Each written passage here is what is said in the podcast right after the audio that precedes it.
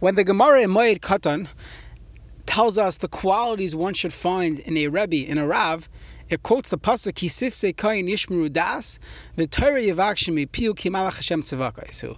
Im Harav the Malach. If your Rebbe is similar to a Malach, then Yivakshu Torah Mipiv. Then you should seek to learn Torah from him. But if not, then you shouldn't. And the obvious question is, we're all human. There are no angels in this world, and one should never think that his Rebbe, his Rav, is infallible. We all sin. How can we ever find a Rav? How can you ever find a Rebbe if what you're looking for is someone who is a Malach, someone who's an angel, who never does anything wrong?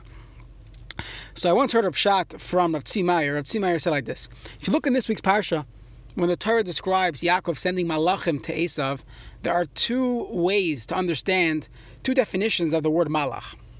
As Rashi quotes, malach could mean an angel, your malachim. A malach could also mean a shliach, someone who's on a mission. As we're going to see later in the parsha, that every malach had their own mission, their own shlichus, what to do. So perhaps that, that could shed some light on this chazal. That if if it's Kimalach Hashem Tzavakais, if your Rebbe, if your Kayin, as the Pasuk describes, lives his life, Kimalach Hashem Tzavakais, that he has the sacred mission of teaching Torah, of being a Rav, of being a Rebbe, or let's bringing this into parenting.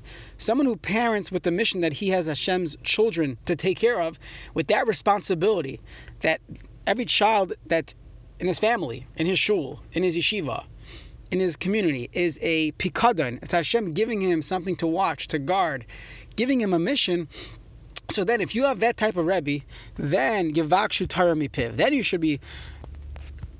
Uh, you should always be looking to learn more from him. That's a rebbe you should choose. However, if the person is not on a mission of Hashem, he has some personal agenda, he has to make make a few dollars, um, I don't know, looking for kavod, looking for something else. So then that's not called Malach Hashem Tzavakos. So you're better off finding someone else to learn from. So with this new interpretation, you could realize that this Gemara is talking to us. It's not just some Gemara out there that talks about Malachim, angels, Rabbeim. We, we don't really have any connection to that. But when you realize it's Kimalach Hashem Tzavakos, when, so, when you have a Rebbe in life, a father, a, a good friend, and you see that they're doing what Hashem wants. Their whole they're, they're coming to the table as a, a shliach of Hashem, kimalach Hashem tzavakos. That changes the whole picture, and that's someone you should be looking for as a rav.